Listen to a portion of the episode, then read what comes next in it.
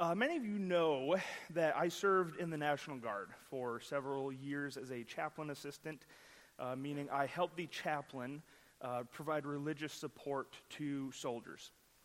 And one year at our annual training, something happened that has stuck with me for probably five, five or six years now, and I, I still think about it, um, and I have regrets.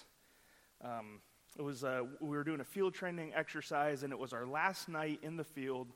And one of the female soldiers that I was kind of friends with her, it's not like we were best friends or anything, but uh, she found out through a pretty horrible way that her fiance was cheating on her, meaning he texted her something that he intended to text the other woman, and it was it was a mess. It was drama. And uh, I walked into the office that her section was occupying the next morning. Um.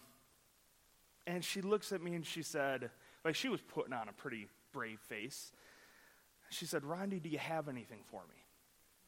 And I was like, I did not expect that. Um, I wasn't, like I said, I wasn't super close with her.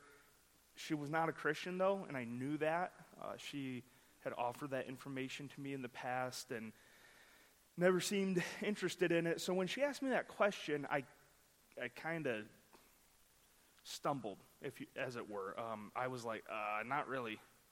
And uh, I, there's a couple reasons for that. First of all, I was taken by surprise. Um, not expecting somebody who had shown no interest in God for the years that I had known her to all of a sudden be like, oh, now I, I want uh, I want something, right? And maybe you're the person who can give it to me. Um, another reason is, frankly, I was kind of nervous. I was surrounded by a bunch of soldiers who, you know, they were they liked me and they respected me, but I knew they were not believers, so I kind of felt, you know, in Babylon to an extent, as it were. And I also thought, this is this is after a lot of reflection and trying to process it, but I was like, she's not, she's she's she wants a like a pithy statement, like some wisdom, some advice, something to make her feel better for a moment. And so because of for all those reasons, I kind of dropped the ball. I was just like, yeah, I don't really have anything. And I remember thinking later, and I've thought been, I've thought this many times over the years, like I didn't, I had something for her. I, I did, but it wasn't the thing that she wanted. And that's a lot, that's pr- mostly why I didn't give it to her. I was like, I don't have anything in here for you that is removed from God himself. Like it's not helpful for you. It might, it may make you feel better for five minutes, but if like we remove God, we remove Jesus from it, it's meaningless. So a couple questions that we're going to discuss this morning. The first one is, what do we have? The second one is, why don't we share it with others? Why don't we give what we have to those who need it the most? And, uh, We're going to read now about a couple of men who knew what they had and gave it freely, even to somebody who didn't wasn't necessarily asking for it, maybe didn't even want it or didn't know how badly he needed it. So turning your Bibles to Acts chapter three. Also, um, a very wise man, wise pastor once told me, don't misplace your preaching Bible, or you'll be forced to use a Bible with the tiniest font. No demand. This is probably eight-point font. So, let's read verses one through ten. Now Peter and John were going up to the temple at the hour of prayer, the ninth hour, and a man lame from birth was being carried, whom they laid daily at the gate of the temple that is called Beautiful, to ask alms of those entering the temple. Seeing Peter and John about to go into the temple, he asked to receive alms, and Peter directed his gaze at him, as did John, and said, "Look at us." And he fixed his attention on them, expecting to receive something from them. But Peter said, "I have no silver and gold, but what I do have I give to you. In the name of Jesus Christ of Nazareth, rise up and walk." And he took him by the right hand and raised him up, and immediately his feet and ankles were made strong. And leaping up, he stood and began to walk and entered the temple with them, walking and leaping and praising God. And all of the people saw him walking and praising God and recognized him as the one who sat at the beautiful gate of the temple asking for alms. And they were filled with wonder and amazement at what had happened to him. Now, let's start with a clicker that works this time, because it's on. Thank you, sound booth. Um, with Peter and John. Who are Peter and John? Or who, who, what are these characters like in this story? Well, first of all, they're not necessarily rock stars, or at least they haven't been the entire time that they've been disciples or apostles. John, one of the sons of thunder, which is the coolest nickname, right? Like, if you want to call me a son of thunder, I'll take it. Just hopefully not for the reasons that John was called the son of thunder. He was called the son of thunder because he and his brother uh, got mad at a Samaritan town and asked Jesus, do you want us to call down fire from heaven upon the town? And Jesus was like, Father, help me. It's like, no, that's not what I'm here for.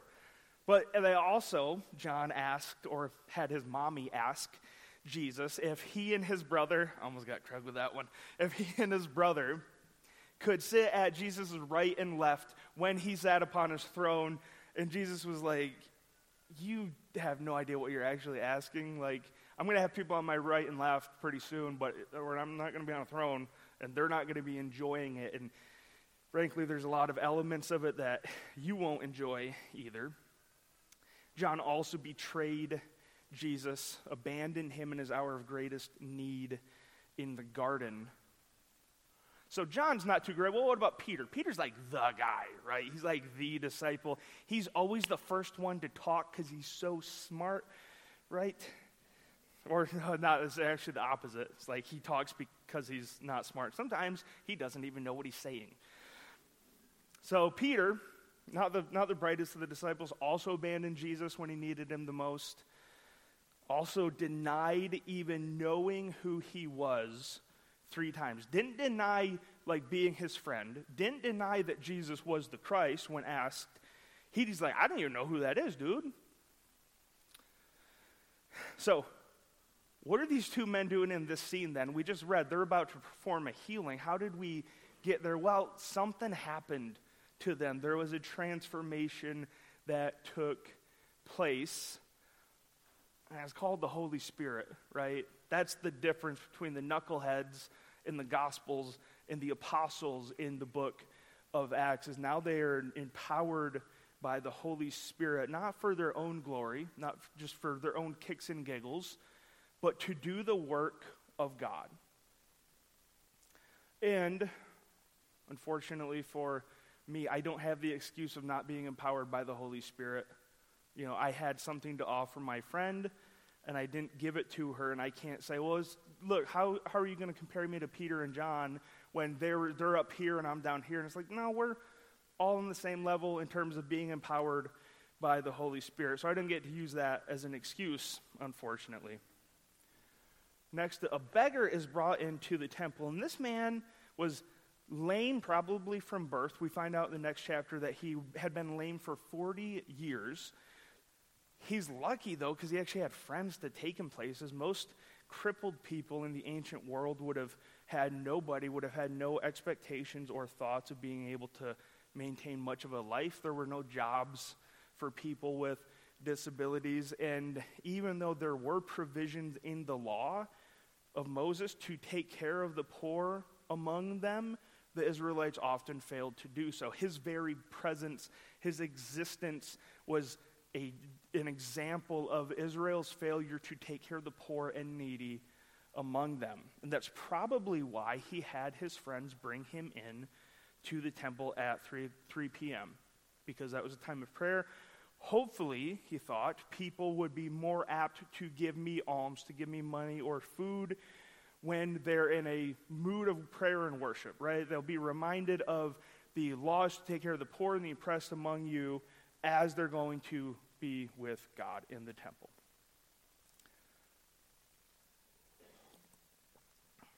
Now, I do want to point out, though, uh, this is this this story doesn't uh, say, oh, only take care of the, the lame beggars among you. We don't have to take care of anybody else. We don't have to help anybody else.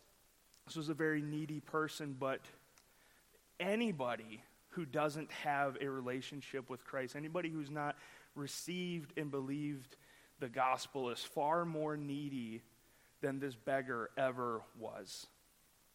So when we think about those in need, the, the lame beggars, we're not just talking about physically lame, although I will say we got to take care of those people too, right? We can't just leave them behind. But we need to think in terms of need about people who need the gospel, people who need to have the thing, or who need the thing that we have. So Peter and John walk in, the beggar's sitting there. And I love this aspect of this story. Peter and John fix their gaze upon him. They look him in the eyes. And I know I'm not the only one who's driven up to an intersection and seen a poor person with a cardboard sign on the corner asking for money, and like tried very, very cleverly to like get them in my blind spot so I can't make eye contact. Like, imagine how much more awkward and shameful that would be, not only to the, the, the people who were walking by him, but to him, to be sitting there for years, day after day, and people won't even look at you. Like, conveniently, he's sitting right there, and oh, all of a sudden, there's something interesting over there, right? It's dehumanizing and demoralizing. And the first thing that Peter and John do is look at the, look at him, and then tell him to look at us. Like, we want to make eye contact. Like, you are a human. Look at us. You're not lesser than us. You're not unworthy of our attention. The man looks at them because he's thinking, he's, they're going to give me something. Like, they're going to give me some money. Maybe I can buy some bread, maybe a little wine. Like, I can eat and drink today. But they weren't just going to give him a little bit of money or, or bread or clothing. They were going to give him what he actually needed. You know, there's a there's a popular book called When Helping Hurts, and it's about essentially how just giving a, a homeless person a twenty dollar bill in some ways just continues to perpetuate this cycle of poverty in their lives. Like, you're not really helping them. It makes us feel better, and frankly, I'm sure that they appreciate the twenty dollar bill, but it doesn't lift them out from where they are. Right? And frankly, I think often we just do it so that we feel a little bit, so that we're, we're not, we don't feel guilty, right? So that we can move on with our day, maybe even brag a little bit about it, right? In order to, to help somebody, to give somebody what they truly need, you actually have to step into their lives. You have to stop what you're doing and enter into their life. Peter says, knowing what the man expected, in verse six, I have no silver and gold, but what I do have, I give you. In the name of Jesus Christ of Nazareth, rise up and walk. Peter's like, I, I don't I don't have what you want. Like, my, my wallet's empty. As a matter of fact, pr- Peter and the rest of the disciples were, you know, they probably weren't wealthy the rest of their lives. So Peter's like, I don't I don't have that. I don't have that stuff, but I, I do have something for you. And the amazing thing is Peter knew, uh, Craig will talk about this eloquently next week, but Peter knew that this man had at least some potential for faith to be healed. He says, like, I could see it in his eyes. He had faith. So he gave him what he needed. He gave him what he did have, which was not just a healing, right? Like, a, for, for Peter to do like a drive-by healing would have been as helpful as Peter giving him a twenty dollar bill. He didn't just give him healing. He gave him freedom. He gave him the gospel. He gave him the name of Jesus Christ. And we have to be careful here when we talk about giving people what they need and not what they want, because we do have to help people like with physical needs, right? Like, if, you know, Craig and I are, are lifting in the gym and, and Craig is trying to bench press and he hurts his shoulder for the seventeenth time and he can't get the bar off his chest and he's like, Rondi, help. I can't just be like, in the name of Jesus Christ of Nazareth, heal, or like lift the bar up. Like, no, I, I have to actually get the bar off his chest, right? James tells us this in James chapter two. He's like, you can't have people coming to you saying like, I literally don't have clothes and I'm freezing, or I don't have any food and I'm starving. You can't just say, I will pray for you. Like, he's like, you have to help people. Like, that's what we're here for. But don't stop there, right? I love what Peter does here. He lifts him up, right? So he stops, he steps into the man's world. He gives him the thing that he needs, Jesus Christ.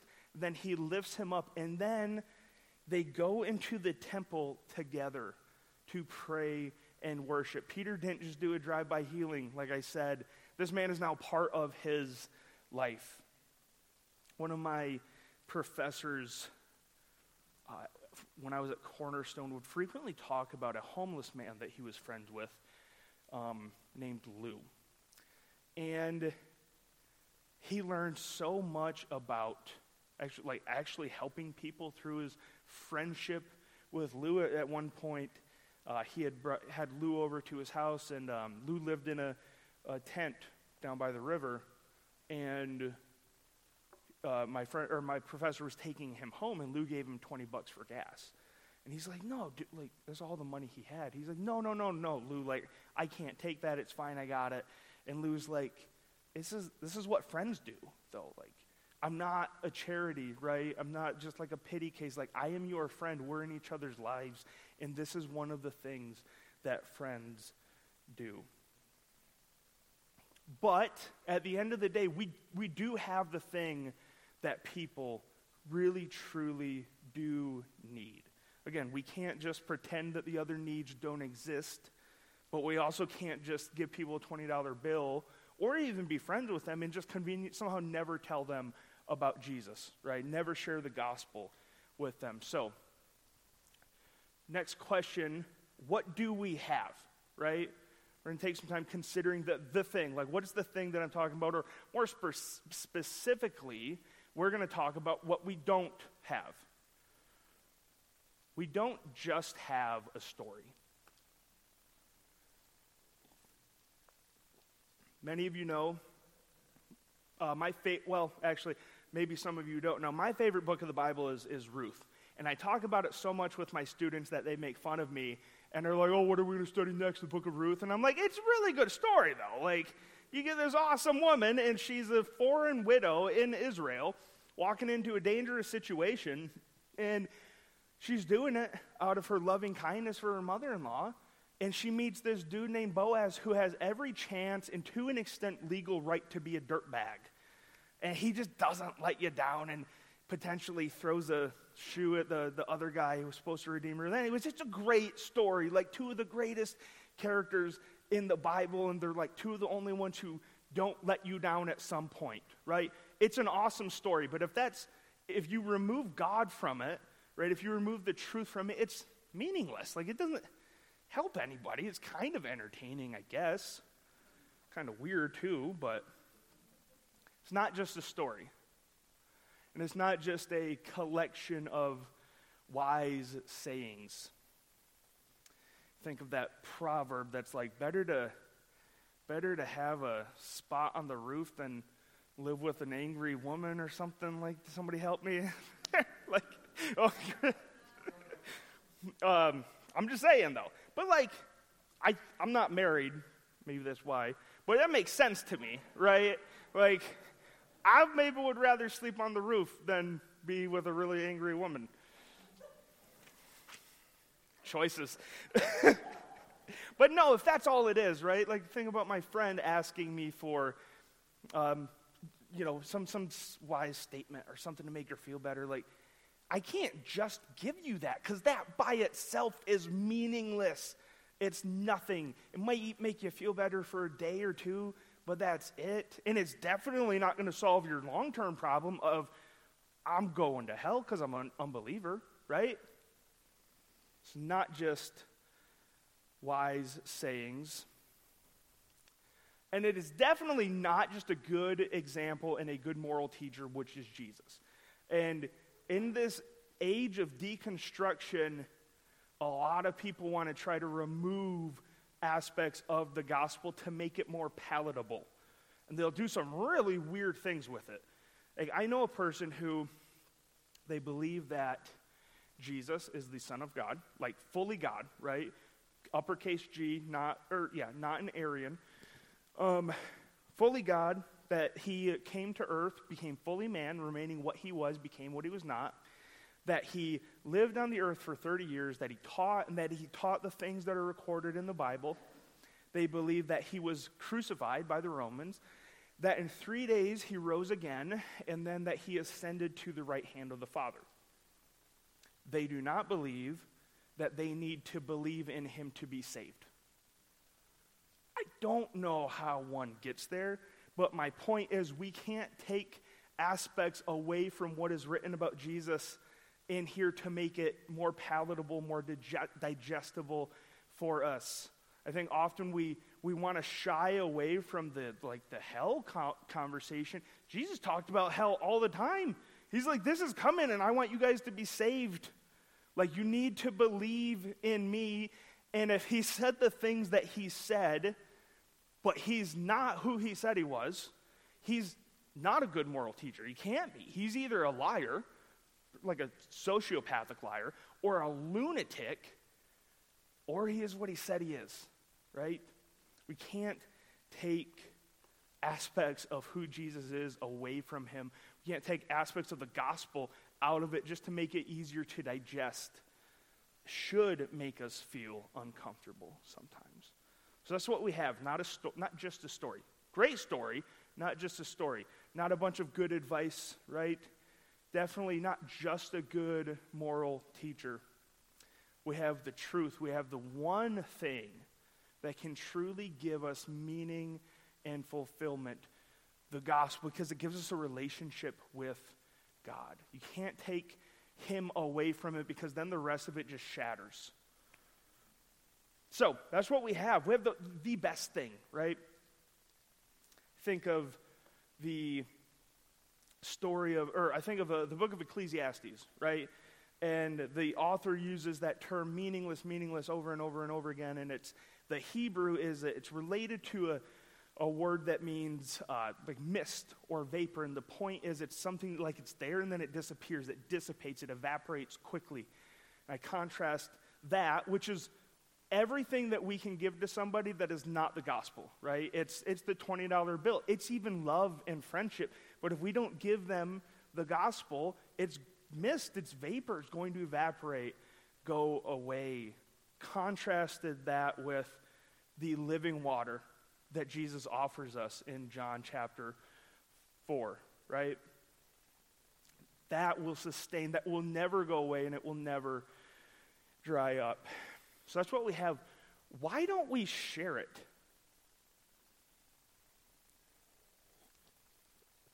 Anybody know? Just hoping Marco would jump in there. I think one of the main reasons is because we're afraid. And I think it's okay to admit that. Like, we kind of have to face that, right? It can be intimidating. I get it. Um, we, we worry that we will get rejected. I was worried with my friend that she would say, like, dude, no, I don't want that. Like, give me give me the thing that I want. And I'm, like, trying to give you the thing you need, right? It can be intimidating.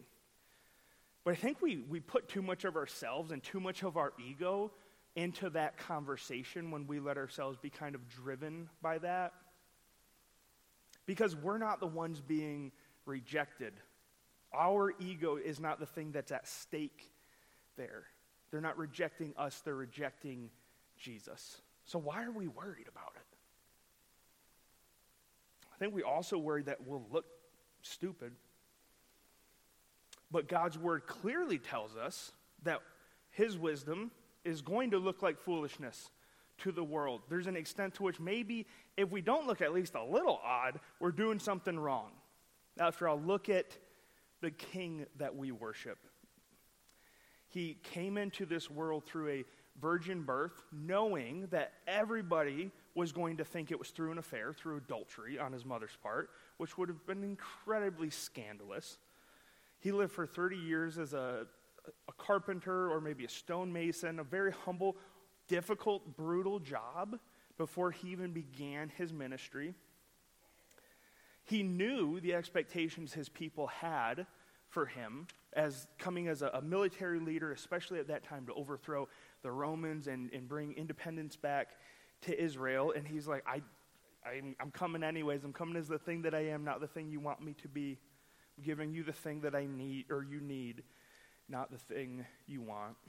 He taught them to live the opposite of the way that the world tells us to live. He said, one of my favorite teachings of Jesus, because I get to use this when people refuse to forgive others, is love your enemies and pray for them. Because there's like there's no bar for not, like, oh, I don't have to forgive that person because they did this thing. And Jesus was like, you guys killed me on a cross, and I took the wrath of the Father for you, and you're forgiven. It's like, we can't really choose to not forgive somebody because of a bad thing that they did. He told his followers, his closest followers, who wanted to be in like his military royal council, that the way to live, the way to follow him, is to pick up your cross, which is this horribly ugly, humiliating symbol. It was terrible. It was shameful. He's like, pick that thing up and follow me. If this is about looking foolish, we should expect to look foolish to those whose hearts are hardened to the gospel, but it shouldn't make us not share it. Who cares about looking foolish when that's what's at stake? I also wonder if we actually fully believe in the, the power of the gospel. Is it possible that we don't share it because maybe we just don't believe in it enough? Like, maybe we don't trust its transformative effects in our own lives, and we're like, oh, what if I try to give this to you, and it's not enough?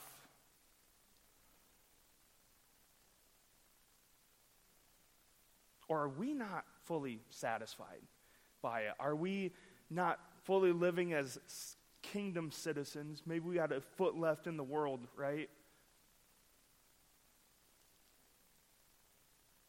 Is that why we don't give it to the people who desperately need it, even when they're asking us for other things? I want to take a moment, though, to imagine, imagine the hopelessness of this beggar. Okay, going back to the text. He's forty years old. He's been lame probably his entire life. His future, the rest of his life, the only life that he's known, is going to places to beg for money, for food. He's relying on the uh, the charitable or charitableness of strangers. Like, that's all he's got to look forward to. He's probably going to die of hunger or disease at some point, an early death, and in the meantime, he's going to have a pretty miserable, painful, shameful life. He's got nothing to look forward to, nothing to hope in. Now, imagine the hopelessness of somebody who doesn't know Jesus, somebody who hasn't been given the gospel, who hasn't been given that living water. Some of them probably don't even know it because they're too distracted by sin and by the world. But you sit down and think about, like, what is somebody without Jesus, like, what do they have? Like, nothing. No, I mean, not not just in the life to come, which is, that'd be very consequential, right? We're talking about the difference between eternity with God and eternity in punishment, right? But even in this life, like, there's no hope. Like, what do you turn to if you don't know Jesus?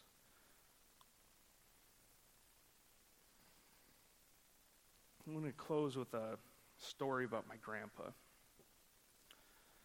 my grandpa passed away this summer, and he was not a Christian. And I, I had known this, and we'd even, we hadn't really talked about it, but he had told me point blank, he's like, hey, I know you're into the God thing. I, I don't want anything to do with it, though, right? And so I was kind of like, okay, we, we know where each other stand. And I went to visit him. Um, I was going to meet my, my dad and, and brother uh, at his place at one point this summer. And uh, I got there like twenty minutes before them, and I didn't you know, we just chit-chatted, right? But I've been thinking about those twenty minutes a lot, because he went to the hospital for a, a routine surgery a couple days later, and then like two weeks after that, he was dead. And uh, I was with my some of my family in the hospital when he was taking his last breaths, and I didn't know that last breaths were as brutal as last breaths are, because it's not like, it's like a body struggling for air for fifteen minutes, and then the heart beats at, for about five minutes, or at least his did after his last breath. Uh, and I'm standing there with my my family members on either side of me. I was the only Christian there, and I just kept thinking about those twenty minutes that I had with him, and I was thinking, why didn't I ask him anything? Like, why didn't I just say, hey, Grandpa, can you just tell me why you don't like God?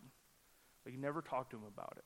Like, what what would I have lost? Like, I knew that he was chasing after this mist, this vapor, that he was asking for alms like the beggar. I knew that I had the living water, the thing that he truly needed. Why didn't I just offer it to him? What's the worst that could have happened? I can promise you this. I can promise this for myself, at least. I don't think I'll ever regret trying to tell somebody about Jesus, but I know that I've regretted not. And those, I mean, really, those are the only two times I can think of where I had like a really good opportunity and I didn't say anything. And I hope and pray that that will cause me in the future to be willing to take the risk to share the thing, because I, I don't have... Like, I can't meet everybody's every single need, but I can give them the one thing that they do need, even if they're not asking for it. Let's pray.